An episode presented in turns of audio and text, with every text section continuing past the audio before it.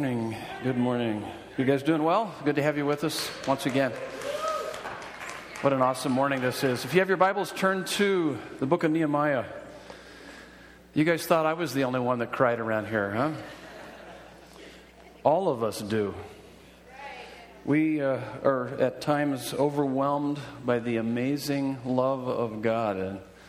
And as Pastor Scott, our executive pastor there, shared, we want everybody to experience that. It can be pretty overwhelming at times. And so how appropriate this morning as we talk about motivation, there's nothing that will motivate you more than to have His love go from concept to reality within your heart and overwhelm you. We got a great study here, and it's Nehemiah chapter 2 is where we are, and we'll be looking at verses 10 through 20. Rebuild is our current teaching series, and we're talking about motivation. Some of you maybe have memorized this verse. It's really a favorite verse of mine. It's 1 Peter 1:8. And the Apostle Peter is writing to second-generation Christians. And this is what he says. Though you have not seen him, and he had seen Jesus, he had encountered the risen Lord and Savior. In fact, he writes in his writing also that we were eyewitnesses of his majesty. And he was just blown away. His heart was captivated by Jesus and who he is and that he died for him. And he was just amazed. But so he's writing to second-generation Christians. He says, though you have not seen him, you love him. And though you do not see him now, you believe in him and are filled with an inexpressible and glorious joy.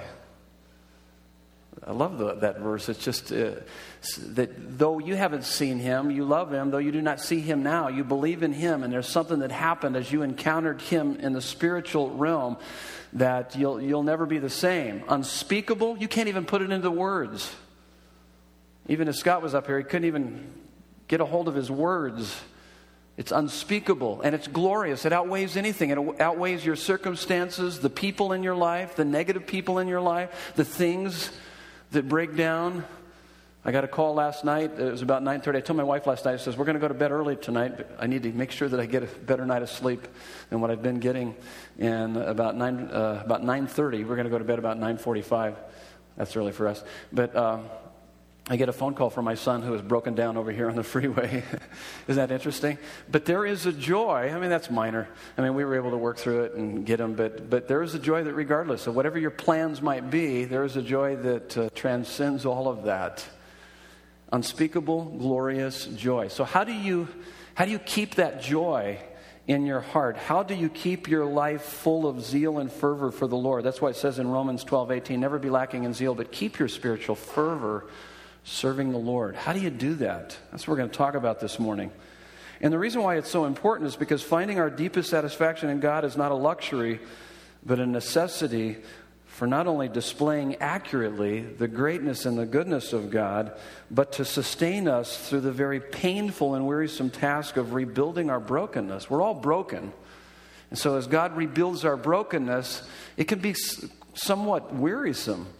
And so how do we keep, stay the course? How do we keep going in the midst of the difficulties of our life?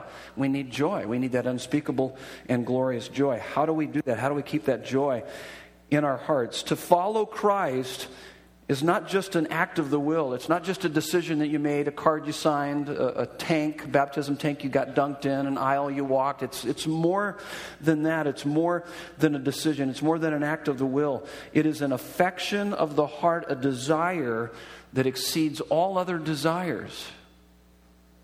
And and you've heard me say this before, a lot of Christians don't understand this, but your morality can be very self-centered and self-serving. Your morality can be motivated out of fear and pride. That's self-serving. It's about you. But there's a morality, there's a virtuous kind of behavior that is motivated by a heart that is smitten by the beauty and the glory of who Jesus is. That's not self-centered, that's God-centered morality. And it comes out of this unspeakable and glorious joy. Major difference between the two. And so that's where we're headed this morning. Would you bow your heads with me? We're going to dive into our study, and we're going to unpack this. How to stay motivated. How do I motivate others? Keep their hearts filled with this zeal and fervor for the Lord. Father God, we run into your arms this morning. The riches of your love are more than enough. Nothing compares to your embrace. We love you. Teach us how we can keep our emotional tanks filled up with zeal and fervor for you, and then help us to help others to do the same, so that we can find our deepest satisfaction in you, regardless of what goes down in our lives. We pray these things in Jesus' name, and everyone said, amen. So what we're going to do this morning is we're going to walk through the text again like we did last week. I would always encourage you to kind of read the text beforehand. Most of the time we'll read completely through it, but we'll just kind of walk through it step by step. You guys cool with that? I guess you don't have a choice, do you? Okay. So how to stay motivated and motivate others. Let me bring you back to the background here. You guys know the background. If you haven't been with us in the study, it's just a phenomenal study. Israel's been defeated and scattered throughout the ancient world. And now over a century later, they have opportunity to return and rebuild. Nehemiah, a Jewish cupbearer, a personal bodyguard for the king of Persia, hears that the rebuilding efforts aren't going so well. And it breaks his heart. He's in anguish. He weeps, he mourns, he fasts, and prays for about 4 months. While he's serving the king notices he's sad. The king says, hey, what's going on? And so he has opportunity to share with the king. And lo and behold, what happens? The king is going to support all of his efforts, let him go back home and do the rebuilding process and pay for that to be done. Pretty amazing. Nehemiah receives permission from the king to return to assist the rebuilding efforts. And now we're in the story, and these are his memoirs, so just keep that in mind. So we're now in the story. Having arrived in Jerusalem, Nehemiah faces the immense task of staying motivated. I mean, have you ever looked at a mess before? Maybe the mess of your own life or the mess of somebody else's life, and you're going, oh, this is hopeless. Well, that's a little bit of what he's facing here. There's no way we can put this back together again. Sometimes when you're doing some house cleaning, anybody out there, you look at your room or your house and you're going, oh my goodness, I don't know where to start. I'm just going to go to Starbucks and get something to drink and just hang out. Maybe it'll take care of itself. And so he's arrived in Jerusalem. Nehemiah faces the immense task of staying motivated and motivating others to join with him in the rebuilding. And this is what's interesting about the story, is that they attempted to rebuild 2 times earlier within the last 90 years, and they were unsuccessful. And now he's going to come in here, and they're going to rebuild it in how many days? 52 days. That's pretty remarkable. And so when you look at the broken city of Jerusalem, it represents the broken lives of the people.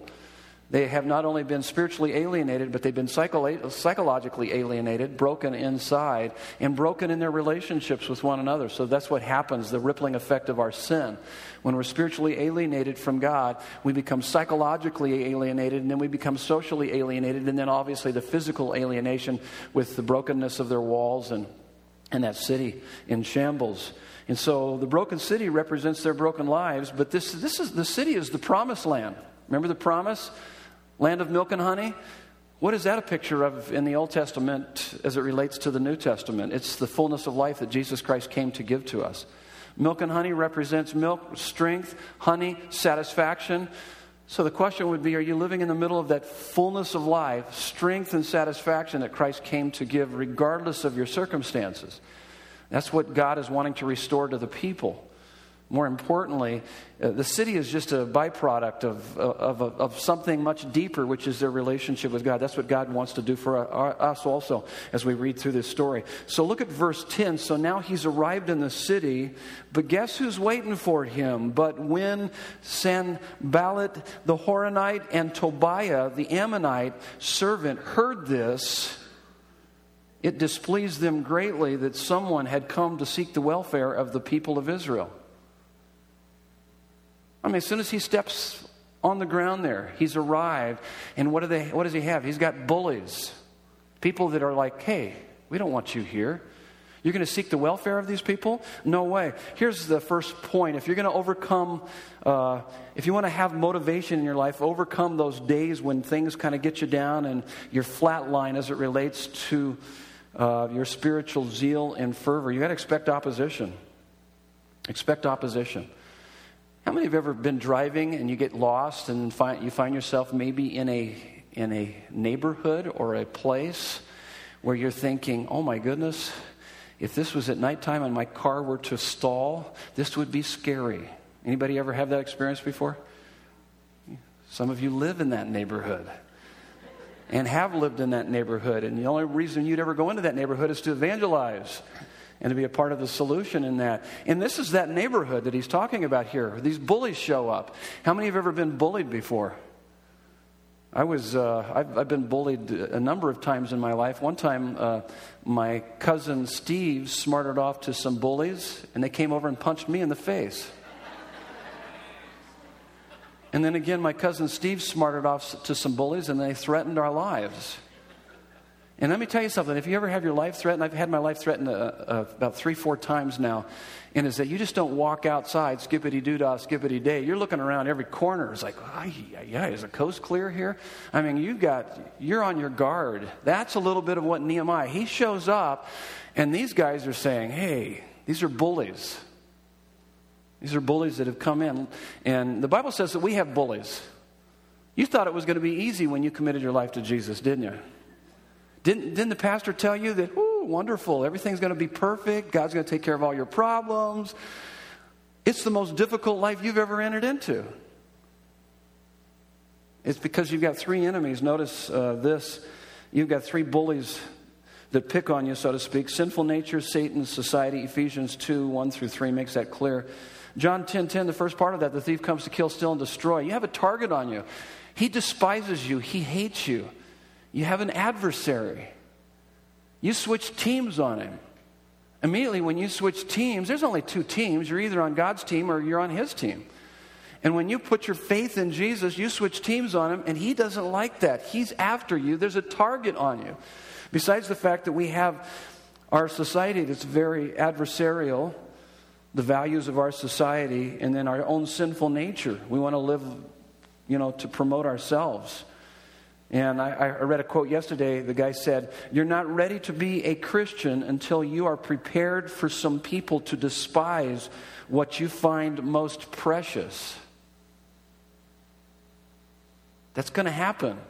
If you're following Jesus, you want to build into someone else's life. You want to help them out. By the way, I don't know how many times I've done this. I've counseled and helped people to say, hey, you know what? This guy's just dragging you down. You need to leave him. And have that guy want to come after me. Because I'm messing up a really good thing that they can manipulate and control this person. And this person is trying to get healthy and have boundaries and be able to say no. But this person, the other person, the perpetrator doesn't like that. By the way, you start helping people get healthy, and the people that are around them that had kept them in that unhealthy place, they don't like that. That's what these guys are. These guys are perpetrators. These guys are destructive. They show up on the scene. Oh, you seek the welfare of the city? We don't like that. Butt out. And that's what's interesting about what we do here is that we help people to be set free. Sometimes that might mean the group of people that they hang out with that are very adversarial. They're not looking after their best interest. And you have to learn to make that distinction sometimes and see that those codependent relationships can be very unhealthy. We're going to do it in love and with kindness, but this is what's going down with him. So you got to expect opposition. So if you're really living for Jesus, the wrong question is what am I doing wrong? If you're expecting opposition, it's what am I doing right? You're going to expect opposition. If you're following him, you better expect opposition. You're going to have opposition. Here's the next one. Look at verse 11. So I went to Jerusalem and was there 3 days. What did he do? He took a break. 3 days, little 3-day, little sabbatical. That's pretty smart, actually. That's what he does. Here's your next thing. If you want to stay motivated and help others to be motivated, build margin into your life. That's the next thing we see. So he has this opposition, and then we see some margin in his life. Philippians 4:6, it says, don't be anxious about anything, but in everything, with prayer and supplication and thanksgiving, let your requests be made known unto God. And he talks about the peace of God. So don't let life jerk you around, literally, is what it's saying. Psalm 46:10, you familiar with that? It says, be still and know what? That I am God. I love the message. It says, step out of the traffic and take a long, loving look at me, your high God. So when was the last time you stepped out of the traffic of life and took a long, loving look at God? I hope this morning during our worship time, I hope right now as we study God's Word, you're taking a long, loving look at Him, because that's what you need more than anything. You need to know that He's for you and not against you. You need to experience His love that chases away the fears. That's why it says, be still and know that I am God. Exodus 29-10 talks about the Sabbath. Ecclesiastes 4:6, it says, better one handful with tranquility than two handfuls with toil and chasing after the wind. Margin is the space between my load and my limit. That's what margin is. It's the space between my load and my limit. So I have a half-ton pickup truck, so I wouldn't have margin. I wouldn't be taking care of it if I tried to load up 1 ton on the back end of it. That would just probably flatten it out and destroy it. But that's how we try to live our lives. So margin is the space between my load and my limit. It's having breath at the top of the staircase. It's having money at the end of the month. It's having energy for your family at the end of the day. It's having sanity at the end of raising kids. It's the distance between you and the edge of the cliff. And for years, I could not identify the edge. I didn't know how close I was to the edge. It only took one little thing or person to set me off. Do you find yourself from time to time, just all of a sudden something sets you off? You kind of go off on someone. You have that meltdown or blow up. It's because you're too close to the edge. You don't have enough margin in your life. There's other factors too. But you don't have enough margin in your life. I notice that when I'm really rested, I can handle a lot of the stressful things. But man, when things start building up little by little, I don't have that ability to manage that. Would you guys agree with that? How many have found that to be true? Okay.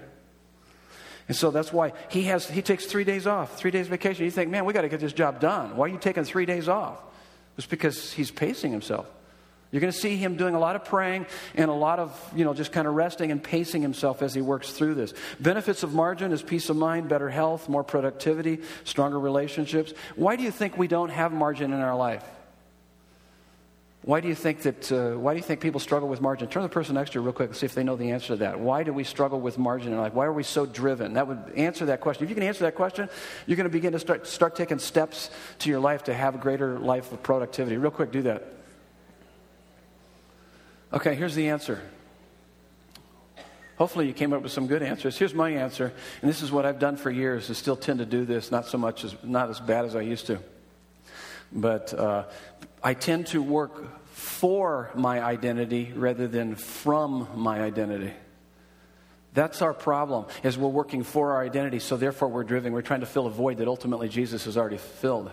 And so when I begin to work from my identity, who I am in Jesus, I can say no to these things. What drives me to say no is I'm maybe too codependent, or I'm driven to achievement rather than to already see the achievement of Jesus on the cross. I'm not living in the reality of that. I'm living for some other achievement or accolade or accomplishment. I understand we all work jobs where they kind of slave drive us a lot, put in a lot of hours, but even in that, we have to say no. I mean, I learned to say no when I was working on the fire department. It was pretty attractive to work that one 24-hour shift a month because I'd make $500 for that one shift. $500? Oh my goodness, that's a little extra margin for the money, for the account. And so, but it was driving me hard. And neglecting my own physical well-being, it was wearing me out. There was a number of other issues, so I had to look at that and go, hey, what's most important here? And so we tend to, whether it be parenting or a marriage or a job or physical conditioning, we're driven to do that to the extent that we do that in an unhealthy way because we are doing that for our identity rather than from our identity. You guys tracking with me? Make sense? So you start from completeness in Jesus, and then out of that, then you begin to do life. And then you can say no and yes to the people and things that tend to intrude upon your life so that you can live for His glory. Here's the next one. Now, verses 12-16, he's going to make an assessment here. Let's read through this. So now, then I arose in the night, and I had a few men with me, and I told no one what my God had put into my heart to do for Jerusalem. There was no animal with me but the one on which I rode. I went out by night by the valley gate. So he's even doing this at night. He just didn't want people to see him. He's just really investigating it, a little incognito here. And to the dragon spring, so to the valley gate, to the dragon spring, and to the dung gate. There's a good place. Where do you live? Dung gate. And I inspected. There's our key phrase. And I inspected, or some translations say examine. We'll go back to that.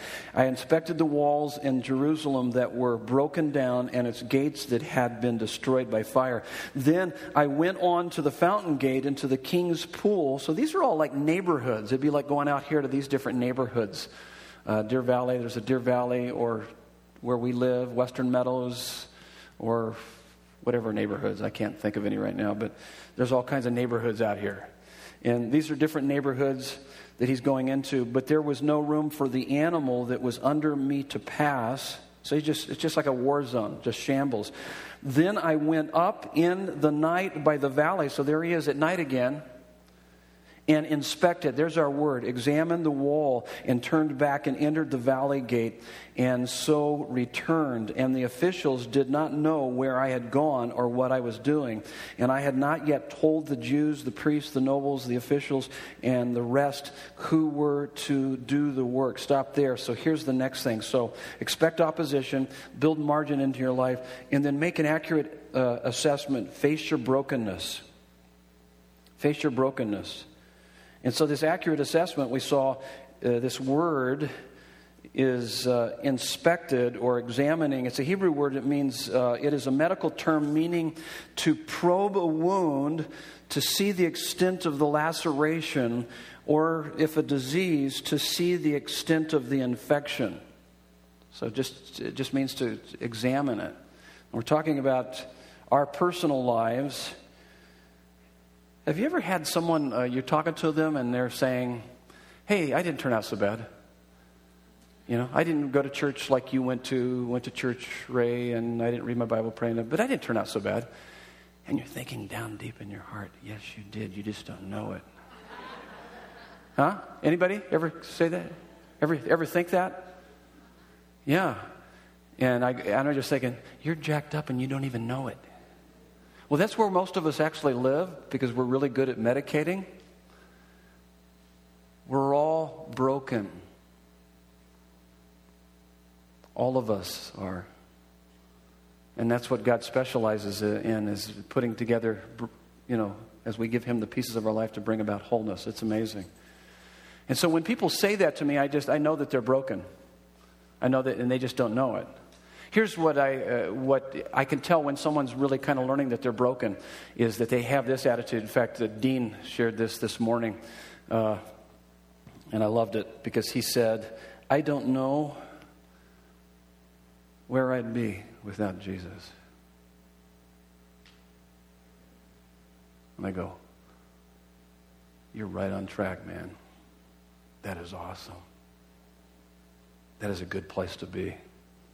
You're a candidate of his power and his strength. He's healing you, man. I don't know where I would be without Jesus. I long for him. That's a good place to be. Now, if you're not there, you repent that you're not there, and you recognize, hey, there's some kind of masquerade party that I'm involved in here. There's some kind of masking that's going on. Because to be in touch with reality is to be in touch with your brokenness, as he examines here, and to be in touch with your neediness for Christ. And the more you're in touch with your brokenness, the more you feel that you need him. And we've talked about that. There's different ways of examining your brokenness. I could spend a lot of time just looking at that, just to help to blow the cover that you might have, thinking that you're not so bad off. But facing brokenness is painful, but denial is an affront to God's greatness and goodness to heal and to make us whole. Facing our brokenness is the first step to running into the arms of the only one who can heal and make us whole. I talked about examining our lives last week. I used the Lord's Prayer, where it says, forgive us of our sins as we forgive those who sinned against us. So those are times in my life as I'm praying and talking to God, interacting with him so he can reveal my own personal sins and the sins that have been committed against me. Another way that I examine my life is through my inordinate emotions and passions. We've talked about that. I examine my life also through the fruit of the Holy Spirit. Am I living in the reality of this promised land, milk and honey, love, joy, peace, patience, kindness, goodness, faithfulness, gentleness, self-control, regardless of the circumstances in my life? Not so much. There are times I don't. I'm not a nice guy to be around. And I'm missing out on what God has for me in the midst of that. That's what I look for. But here's a couple of ways that I also will look at my own life, is that you look at the Great Commandment. You guys know what the Great Commandment is? Not the Great Commission, but the Great Commandment. Love the Lord your God with all your heart, soul, mind, and strength. Love your neighbor as yourself. So I'll look at that. That's a good kind of a way of examining your life. So let me ask you this. Do you love God so much that He dominates your solitude? That when your mind is free to think about what it's free to think about, where does it go to? And it only makes sense that if He's as great and as good as the Bible says He is, why wouldn't you want to immediately go to Him? But you're probably not living the reality of that, of who He is. You're missing the mark. It's called sin. So do you love God so much that He dominates your solitude to the point that you are content in all circumstances because you always have what you most want, and that's Him? So I'm not always there. So it shows my brokenness and how I tend to kind of do life my own way and medicate and follow and cope and all of that because I'm really desperate for Him. Here's another one, is that do I love my neighbor as myself? What that means is that do I put the same amount of thought, emotion, action into seeking others' well-being as I would my own? Even to the point that if you had two co-workers, you and another co-worker were being considered for a promotion and the other one got the promotion rather than you, that you would rejoice with them as if you had gotten it. Do you do that? That's what it's saying. Probably not so much. And yet what the Bible says is that, man, when you experience His love to the degree that you could, you will be a love philanthropist. Love will just overflow your life. So that's kind of how I often will look at my own life, and I have to really examine my own brokenness and see where I might be. And then we move into the kind of this. So once I kind of see, hey, I don't live there, God. I'm not anywhere close to where I'm experiencing the fruit of the Holy Spirit. Verses 17 through 18. This is an awesome part right here because this is kind of like that quintessential locker room motivational, inspirational talk. I mean, you guys are familiar with that. You've seen it in a lot of the movies. Return of the Titans, Braveheart. Remember where Rudy? Yeah. We Were Soldiers. Lord of the Rings has multiple places where they're just kind of rallying the troops and everybody's like, oh yeah, let's go. That's what He's doing here in verses 17 through 18. I think that's what the 49ers did last weekend. The locker room. I mean, it certainly helped when the lights went out and it made the Ravens lose some momentum. But I'd seen the 49ers come back. And my team won that I was rooting for anyway. And but it was interesting. I think that there was a locker room talk. And this is that locker room talk. Look at verses 17 through 18. So you're facing your brokenness. So how do you kind of muster up the energy and to really get going? Listen to what he says. Then I said to them, you see the trouble we are in, how Jerusalem lies in ruins with its gates burned. Come, let us build the wall of Jerusalem that we may no longer suffer derision or shame. And I told them of the hand of my God that had been upon me for good, and also the words that the king had spoken to me, and they said, let us rise up and build. So they strengthened their hands for the good work. So that's like that quintessential locker room talk. Pretty amazing. Here's the next thing on your notes. Preach the gospel to yourself and others. So we see the gospel here. We have to do that to ourselves. What does that mean to preach the gospel to yourself? So expect opposition, build margin into your life, make an accurate assessment, face your brokenness, and then preach the gospel to yourself. I have a lot of gospel verses that I preach to myself all the time. One of the reasons why I memorize scripture is to preach the gospel to myself when I'm feeling like I'm facing something that's just insurmountable. And Psalm 23:4 is one of those gospel verses for me. Though I walk through the valley of the shadow of death, I will do what? I will fear no evil. Why? because he is with me. Yes. I love it. I love it. And you know the rest of it. And there's a lot of other things in there, but that one section, just like, even if I walk through the valley of the shadow of death, I'm not going to fear. Why? Because he is with me. See, this is what I love about Christianity. It's not a denial of reality. A lot of guys will preach a kind of a denial of reality. It's not skippity-doo-dah, skippity-day. I'm facing death. This is a tough situation, but God, you are bigger than my situation. I'm facing my scenario. I know what I'm up against, and yet I know you're bigger. A whole lot of what I see happening with Bill over here. Right on, Bill. That is awesome. And Tamara, amazing. God's all over you. He's working in your life. He just got a diagnosis of cancer. And yet I see in the midst of that, there's no denial, but in the midst of that, God is bigger. He is bigger than whatever we ever face.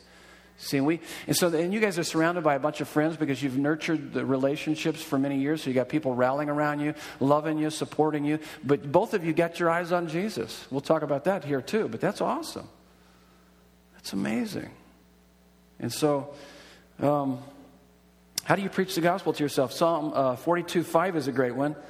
He's talking about how sad he is. And, whoa, my spirit, why are you downcast, O my soul? Why are you downcast? He's talking to himself and saying, why are you downcast? Put your hope in God. That's what he's saying to himself. He's working himself out. He's preaching the gospel to himself. Psalm 103 says, bless the Lord, O my soul, and all that is within me. Bless his holy name. And then it says it again. Why is that? He's talking to himself. One time around doesn't help. I got to say it again. Bless the Lord, O my soul. Come on, soul. Come on. Come on. Get up, soul. Why are you focused on that? Come on. God is bigger than this. Bless the Lord, O my soul, and all that is within me. Bless his holy name. Bless the Lord, O my soul, and forget none of his benefits. And then he begins to recite the benefits of God. And he begins to go through, this is how big God is, and this is how great God is, and this is how desirable he is, and this is what he's going to do in my life. And now I know that I'm in good hands. He loves me. So that's what you get here in this scenario with Nehemiah. It's amazing stuff. It's how I live my life. I could not make it without knowing that Jesus is with me and preaching the gospel to myself. There's so many other verses. John 10:10, the thief comes to kill, steal, and destroy. That's reality. But I've come that you might have life and have it to the fullest. You see, here's reality. Here's a bigger reality. John 16:33, Jesus told his disciples, upper room discourse. He's about ready to hang on the cross for him. And he says, in this world you will have what? Trouble, tribulation, but take heart, I've overcome the world. So you see, the Bible's not about denying reality. It's about allowing God to enter into our reality with us. He is with us. He is for us. Oh my goodness. That is awesome. That is amazing. He shed his blood so that we could have him. He was forsaken on the cross so that we will never, ever be forsaken. You might feel forsaken. You're not. You got to preach the gospel to yourself. It's when you preach the gospel to yourself. I asked my wife what's one of her favorite verses, and this is what she said, Galatians 6:9. Do not grow weary in well-doing, because in due season you will reap a harvest if you don't give up. See, that's one of those gospel verses. So what are the gospel verses that you use? Do you have a kind of an arsenal of gospel verses that you pull out? When you're struggling, when you're working through issues, man, I do. And if I don't, I start digging into this to try to find something. Oh, God, help me, help me, help me. And I'll tell you what, he speaks to me. He shows himself to me. He's faithful. His tender mercies are new every morning. He won't let you down. He'll take you all the way to the end and all the way home to be with him. So he's taking care of our past. He's with us in the present. And our future is secure. That's the gospel. That is so cool. That's good stuff, isn't it? Praise God. Praise God.